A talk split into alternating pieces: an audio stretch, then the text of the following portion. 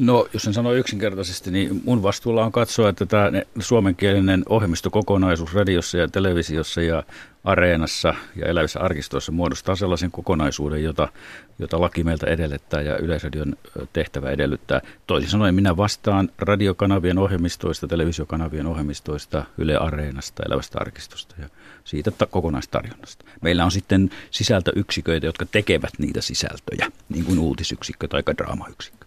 Tuota, mitä sun sen käytännön töitä sitten, mitä se tarkoittaa? Istut no, palaverissa vissiin? No kyllä se tietysti palaverissa istumisen menee, mutta kyllä me pohdimme juuri sitä, että miten näiden, näiden ohjelmistojen tarjontaa sitten kehitetään ensi vuonna, seuraavana vuonna ja, ja kyllä se päällimmäisin pohdinta meille, niin kuin muillekin mediayhtiöissä on se, että miten tällaisen, tämän, niin kuin sanotaan, tämän broadcastin kanava-ohjelmiston ja, ja areenan suhde on ja miten areenaa kehitetään. Että se, se vie nyt paljon, paljon aikaa. Niin, tuli mieleen, että tämmöinenkin kysymys, että häviääkö se broadcast, tai missä suhteessa se nyt on, on, on sitten näihin niin digitaalisen puoleen? No kyllähän, jos sitä suhdelukua katsotaan siihen, sen suhteen, että miten ihmiset käyttävät aikaa näiden kanavien kuunteleen tai, tai katselemiseen ja sitten verkosta ohjelmien katsomiseen tai kuuntelemiseen, niin onhan se suhde tode, tosi paljon vielä näiden kanavien puolella. Sanotaan, että vaikka ajankäytössä ehkä yhden suhde yhdeksää, eli kymmenen kertaa enemmän suurin Mutta se koko ajan nousee se, koko ajan nousee ja, ja, sitten täytyy ottaa huomioon se, että on, on, tämä on tällainen yleisluku.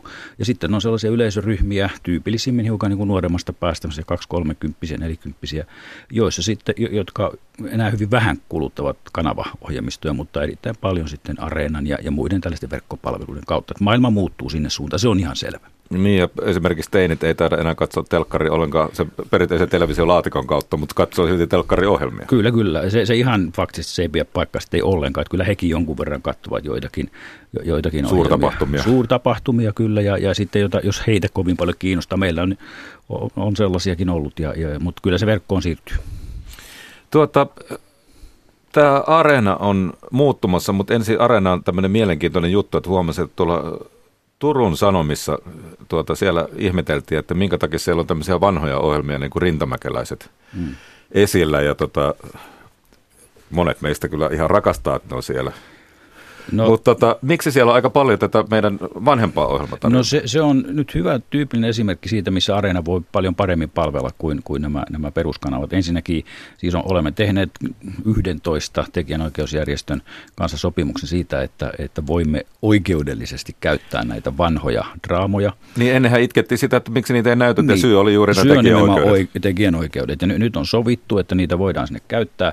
Käytännössä, käytännössä voidaan, voidaan sinne siis laittaa kaikki meidän vanhat, ei nyt ihan näitä viime vuosien vanhoja, mutta muutaman vuoden takaiset ja, ja, ja siitä eteenpäin historiaan. Ja, ja sehän on tyypillistä, siellähän on siis satoja, ellei tuhansia tunteja sitten käytettävissä. Ei semmoista määrää voida ensinkään laittaa mihinkään televisioon. Ja sitten se ideahan on se, että ne on siellä saatavilla. Ei kerran johonkin lähetysaikaa torstai-iltana tai lauantai-iltana, vaan, vaan ne ovat siellä sitten pitkän aikaa, että voi itse katsoa tai kuunnella kuunnelmia, koska haluaa. Että se on tyypillisesti sitten tällaisen verkkopalvelun käyttöä. Ja, ja, ja kyllähän tässä edelleenkin on se, että, että nimenomaan se sopimus mahdollistui sillä, että ne ovat vain siellä areenassa. Et sitten taas, jos me olemme niitä usean kertaa ja, ja pitkän aikaa näyttäneet televisiossa, niin se olisi ollut myöskin kustannuskysymys ja tarkoituksenmukainen sellainen, epätarkoituksenmukainen sellainen.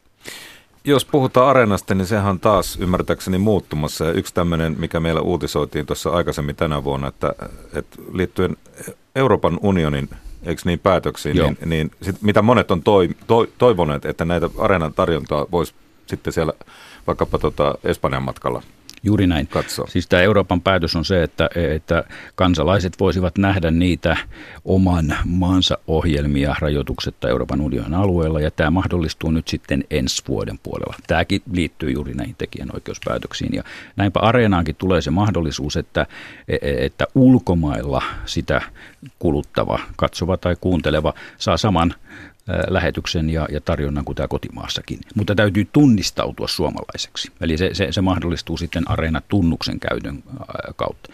Nythän on niin, että meidän täytyy karsia juuri näistä esitysoikeudellisista syistä paljon kansainvälisiä ohjelmia sieltä pois. Urheilua ei siellä näe, koska ne ostetaan ne oikeudet Suomeen ja, ja näin, Mut, mutta jatkossa tämä on mahdollista. Tämä avautuu täl, näin ensi talvena, ihan tarkkaa päivämäärää en pysty sanomaan, mutta talven aikana.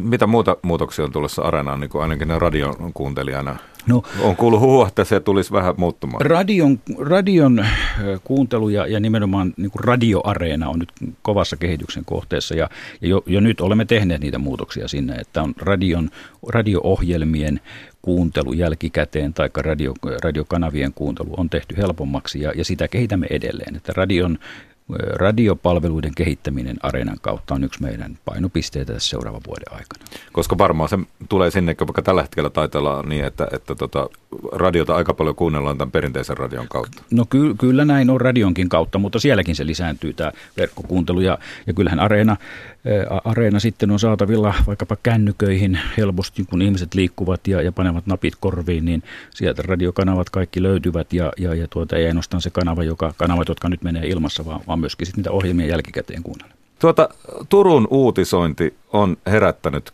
keskustelua ja jotkut sitä mieltä, että oltu poliisin äänitorvena, toiset sitä mieltä, että menty asioiden edelle ennen kuin meillä on tarpeeksi tietoa. Tämmöisten tapahtumien uutisointi, joka Turussa nyt oli viime viikonloppuna, niin se on erittäin niin kuin vaativaa ja, ja, ja voisiko sanoa niin kuin herkkää. Ja, ja Yleisradio ei nyt missään tapauksessa poliisin äänitorvena ollut, mutta Yleisradion tehtävänä on tuoda sitä luotettavaa tietoa, ei mennä asioiden edelle, ei kertoa sellaista, mikä on huhua, vaan kertoa varmaa tietoa. Tällaisissa tilanteissa nimenomaan huhujen välittäminen on, on erittäin haitallista ja jopa vaarallista. Ja, ja, ja kyllä niitä asioita pitää tarkistaa. Siinä, siinä tietysti pitää myöskin pystyä tiettyyn nopeuteen, että, että se nopeuden paine ja luotettavuuden haaste toisaalta, niin, niin, niin, niin tuota, se, se on vaikea tilanne. Onko Ylellä tässä jotain tämmöistä ikään kuin omaa agendaa, niin kuin jotkut aina epäilee?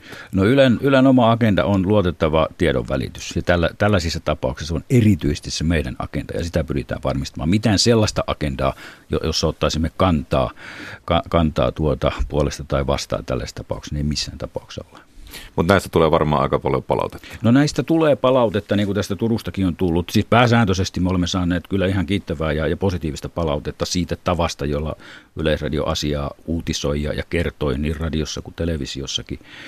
Eh, mutta tuota, ihmisillä on näissä kovin niin kuin voimakkaita mielipiteitä ja niin kuin mekin olemme eh, raportoineet omissa lähetyksissämme sitä, että sosiaalisessa mediassa tunteet kuohuu ja Yleisradion ei pidä mennä tähän, tähän kuohuntaan mukaan.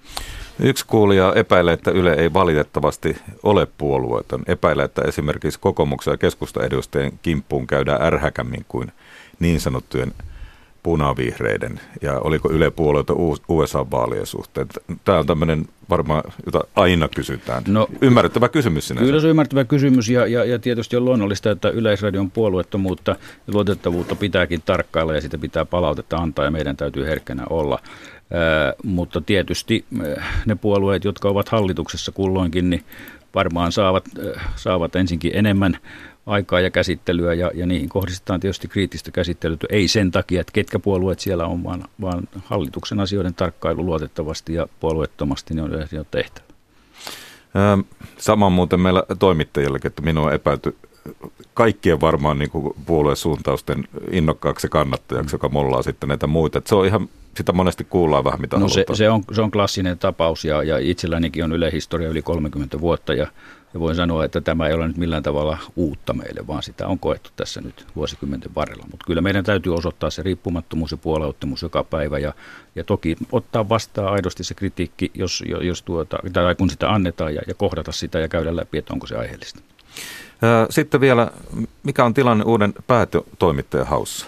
Siis nythän on kysymys uutisten ja ajankohtaisten alueohjelmien päätoimittajasta ja, ja, ja, ja tuota, hakuaika päättyi joku viikko sitten, vähän taisi olla toista viikkoa sitten ja, ja, ja nyt on valinta käynnissä. Valinnan tekee sitten toimitusjohtajan esityksestä yhtiöhallitus. Luulen, että siinä nyt jonkun aikaa vielä menee. Milloin suurin piirtein voisi olla nimi tiedossa? No ehkä, ehkä en voi, en voi tätä nyt ennakoida, kun, kun en ole siinä millään tavalla merkittävässä roolissa.